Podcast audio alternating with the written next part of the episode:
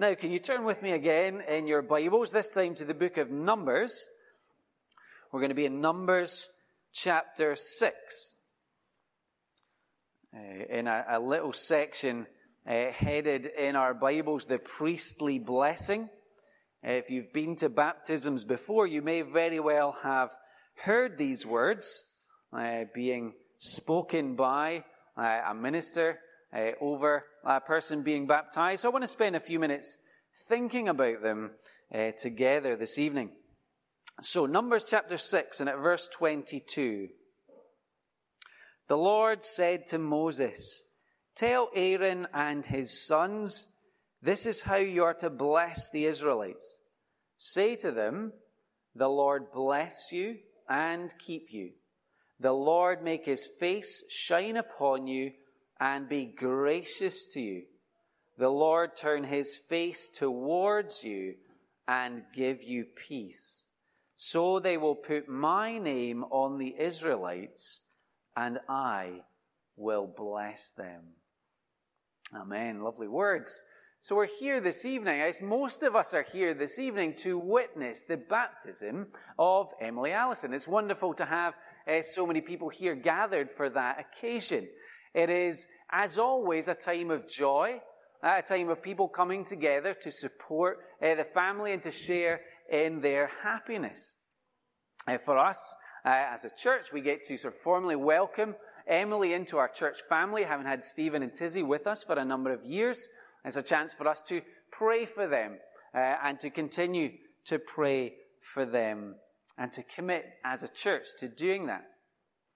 But as they begin uh, family life with its unknowns.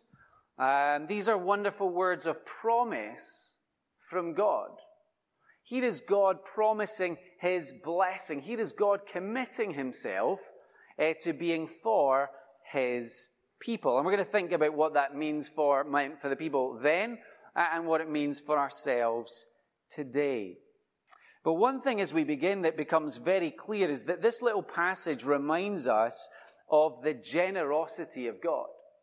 As we read, you'll have noticed that word that kept repeating, the word bless, comes up first of all in verse 23. Tell Aaron and his sons, this is how you are to bless the Israelites. And that's one of those kind of churchy words, but it's also something that we hear uh, on the streets. What does it mean?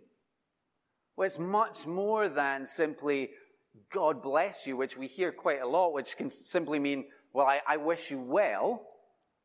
One writer puts it this way God's blessing is the effective movement of sovereign grace from heaven to earth. So the picture here is of God as king, and God as king who loves and who wants to give out of his kindness, out of his generosity. And so there's this uh, demonstration of that as he pours gifts uh, down on us here on the earth. When God blesses, it's a deliberate act of His kindness, which has specific advantages then for His people. And this ties in with the message of the Bible. One of Jesus' half brothers by the name of James uh, tells us in the New Testament that every good and every perfect gift comes from God, and, and God is unchanging. So the good things that we enjoy today whoever we are, wherever we come from, are a gift from God. So we can think specifically this evening the gift of life and family and friendship and health and community and work and good food. All of these are good gifts from God for us to enjoy, uh, for us to return thanks to God for. Now, also interesting in this little section is why does the promise of blessing come? Look at verse 22. Who begins the conversation? Who takes the initiative? What we have is the Lord said to Moses. This isn't God's people praying, God bless me, God shower your kindness on me. Here's God taking the initiative and promising, committing himself to be for the good of his people. So that even though it's the, the priests that speak, it's Aaron and his sons and their priests, they're speaking as God's representatives. They're speaking God's words, promising God's blessing. And that's clear. Verse 24, verse 25, verse 26. The Lord is uh, the one who blesses. When does this promise come in history? Comes at a really important time for God's people Israel. Because here they are, they've been, if you know the story of Moses and the Exodus, they've been set free from slavery, uh, but now they find themselves in the wilderness, but they're told to move on. They're told to go on a journey towards the land that God had promised, but that brings with it certain uncertainties, challenges that they don't know about. And so here is a promise to them that God would be with them and for them.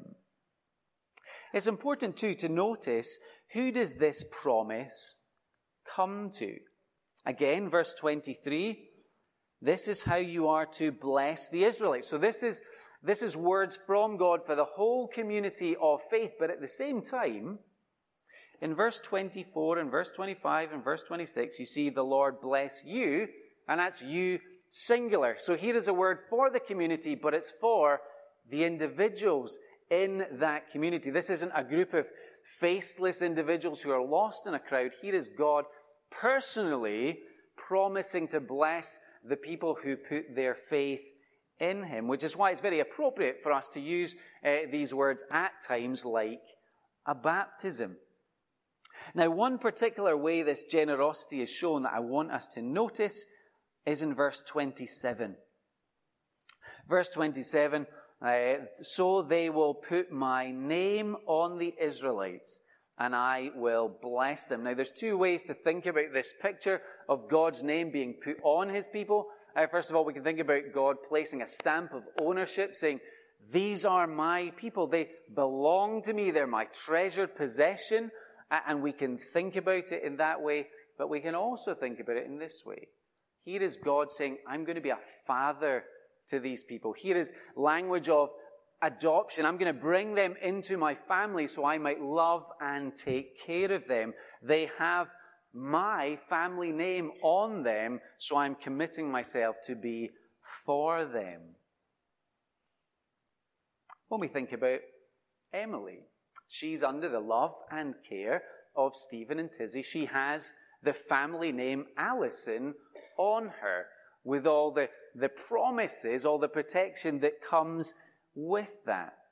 And here is God's generous gift that He is willing to become Father to us, to adopt us, to love us. He gives His Son Jesus to be our Savior so that we might know God as our Father in heaven, the one who promises to be with us and for us on our journey of life with all the uncertainty that that might bring with it. So we see the generosity of God really clearly here. It was good news then, and it continues to be good news now. But let's think specifically about the words of the blessing. Let's think, first of all, in verse 24 about the care of God. There are in this blessing three lines. There are two statements about God in each, and the second uh, adds more detail to the first. So we think about the first line, it says, The Lord bless you and keep you. Uh, in other words, one way that the Lord will bless his people is by keeping them, is by caring for them, is by protecting them. This was, again, great news for Israel because they'd seen how God had acted in their past to set them free from King Pharaoh. Uh, they had uh, received God's kindness while they were in the desert and they didn't have food to eat. God provided. When they didn't have water to drink, God provided. Here is God saying, I'm not about to stop caring for you now. He will keep them as they move into unknown territory, God would go ahead of them. So while when we think about blessing, it, it can apply to, to lots of things in the material world, like good crops and, and a home and, and a family and all of those things, fundamental to it is God saying, I am with you, I will defend you, and I will take care of you. And I think instinctively there are times when we appreciate that as being good news. Maybe you remember from your own childhoods Or perhaps you know the experience as a parent. You know, the time when a child has something to do that they think is maybe a little bit scary, a little bit difficult, going somewhere that they don't know, they've never been there before, especially if it's a young child. What's their instinct? It's to reach out for the hand of mum and dad. Well, even more amazing and comforting is this the God of the universe is here committing to walk with his people, to hold us in his hands if we will put our trust in him. When Jesus came into the world, he spoke to his disciples' fears by saying, I am with you. Jesus, fully man, fully God, said, I am with you. I will never leave you. He spoke peace to their fears by saying, I'm here and I'm mighty to save and to help. When we think about the story of Jesus, we recognize that he is the one who was willing to face the cross alone. Jesus walked willingly to a place of, of pain and loneliness and judgment for sin to become a, a savior for us. He was the one who, in that moment, was not kept, as it were, so that we might always be. And so the cross is good news for us and it gives us hope as we see the extent of the care of God for us. In verse 25, as we move to the next line of this blessing, we see something uh, still more remarkable. We are introduced to the smile of God. The Lord make his face shine upon you and be gracious to you. Now we know the expression, don't we, in English, that when somebody's face lights up, when the person that they love and delight in walks in the room, maybe somebody you haven't seen for a while, a family in another country, and they come back home, your face lights up. We know that. Maybe that's one of the, the best bits about being, being a dad to babies and young children. You can be uh, out for the day, uh, hard day at work. As soon as you walk in, you get the smile. Poor mums put all the graft in they don't always get that response. That's because we're so busy being away all the time. But we know what it means when somebody's face lights up, when somebody is beaming, when somebody is glowing, because there is joy, there is happiness, there is delight. And here is what the Bible is saying to us that the Lord delights in his people. The Lord, the personal God, the powerful God, the perfect God, the God who makes promises, the one who made the universe delights in and loves his people. Uh, one Bible writer uh, by the name of Terence Fretheim, he says this It's amazing grace to see God's face glowing, not glaring. And when we stop and think about it for a minute, that, that makes sense because when we take a look in the mirror, when we think about our own lives, perhaps we'll begin to think, well, how is it that, that a perfect God, that a truly wonderful God could love and delight in people like this, people in Israel's story, people like me? If you know anything of Israel's story, what you'll discover is there are people who seem determined to grumble at every corner. Their life is marked by unbelief and, and disobedience.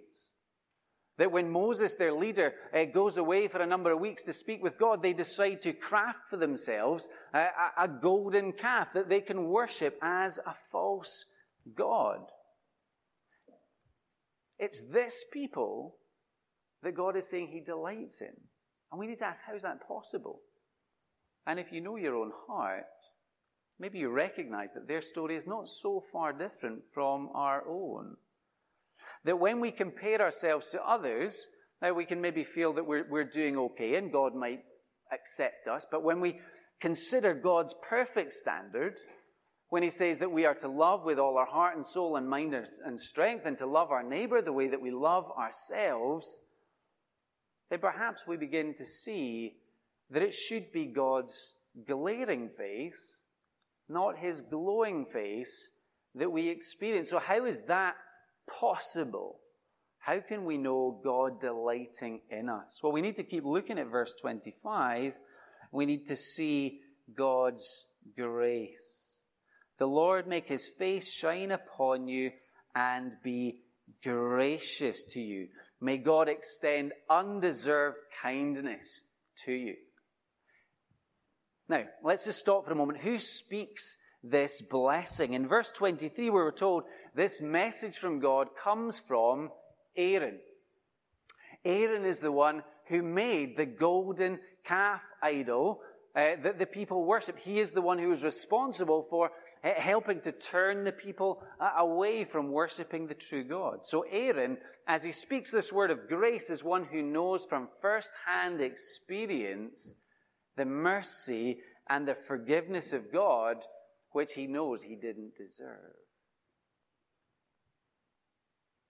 Grumbling, complaining, disbelieving, false worshippers can only know God's gracious smile because of Jesus. When we read about Jesus' baptism, maybe you remember uh, the words that God the Father spoke from heaven. He said, This is my Son, whom I love. God delighted in Jesus. God's smile was on Jesus.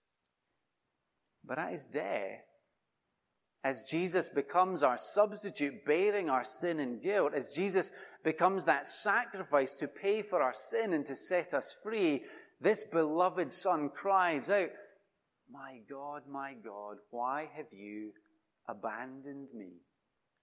He loses that sense of the smile of God so that by faith in Jesus we could know it forever. That by faith in Jesus we can know that God delights in us because we are in Christ Jesus. The last thing to notice uh, about this uh, wonderful blessing so we've seen God's care, we've seen God's delight. We also see in verse 26 the peace of God. The Lord turn his face towards you and give you peace. It's said that we live in the age of distraction. I guess, especially uh, with our smartphones, that's perhaps especially true. Uh, one thing about children is that they can spot it a mile off when their parents are distracted, when their thoughts are elsewhere or their attention is elsewhere. And sometimes, and maybe you've had this experience, sometimes children will literally grab your face and turn it towards them so that they can share their big news. Now, here's a wonderful promise of blessing from God as Father, and it's this He is not like us. He is not like human fathers when we're uh, too distracted to pay attention to our kids, where we're kind of listening but kind of elsewhere. He's not like that. He doesn't get distracted. He's never absent minded. He's never too busy. He is always fully committed to his people, both as a community of faith and as individuals. There's a sense of uh, wonderful mystery about that, that God can make this promise to the whole community. Let's say there's maybe a million or so people in the nation of Israel at that time. And God can say to each of them, I will turn my face towards you and I will hear your prayers and I will pay attention and I will respond in just the right way to each one. No individual will get lost in the crowd. And that's an amazing thing for us to think of. I'm not a multitasker and I don't understand how that works, but that is reality. So it's true for every Christian believer in the whole world. God is never too busy for us. God always hears when we pray. He's always ready to respond. And no wonder then that the consequence of the Lord turning his face towards us is peace. Peace from God for the people of God. To know that this God, this one, is turned towards us, loving us, caring for us, delighting in us. Here is the ultimate source of deep inner peace and joy. Here is where wholeness and rightness comes in our lives. And again, it's all because of Jesus for us. Because Jesus went to the cross and he experienced the loss of peace at the cross to gift to us peace with God because he cancels our sin and peace from God of knowing that we are his, that we are secure uh, with him. The ultimate hope of the Bible uh, is connected to this. Uh, again, one of Jesus' closest friends, John, in his first letter, writes this Dear friends, now we are children of God, and what we will be has not yet been made known, but we know that when he appears, we shall be like him, for we shall see him as he is. The greatest blessing God offers is himself. The ultimate hope of the Christian life is that one day we will see Jesus face to face. That he will wipe every tear from our eyes, having made everything new, inviting us uh, to enjoy perfect life and light and love for all eternity. So, this is our prayer for Emily on the day of her baptism that she would know this wonderful peace, that she would know the smile of God, the protection of God in her life. And it's God's blessing that's available to us all, whoever we are, through faith in the Lord Jesus.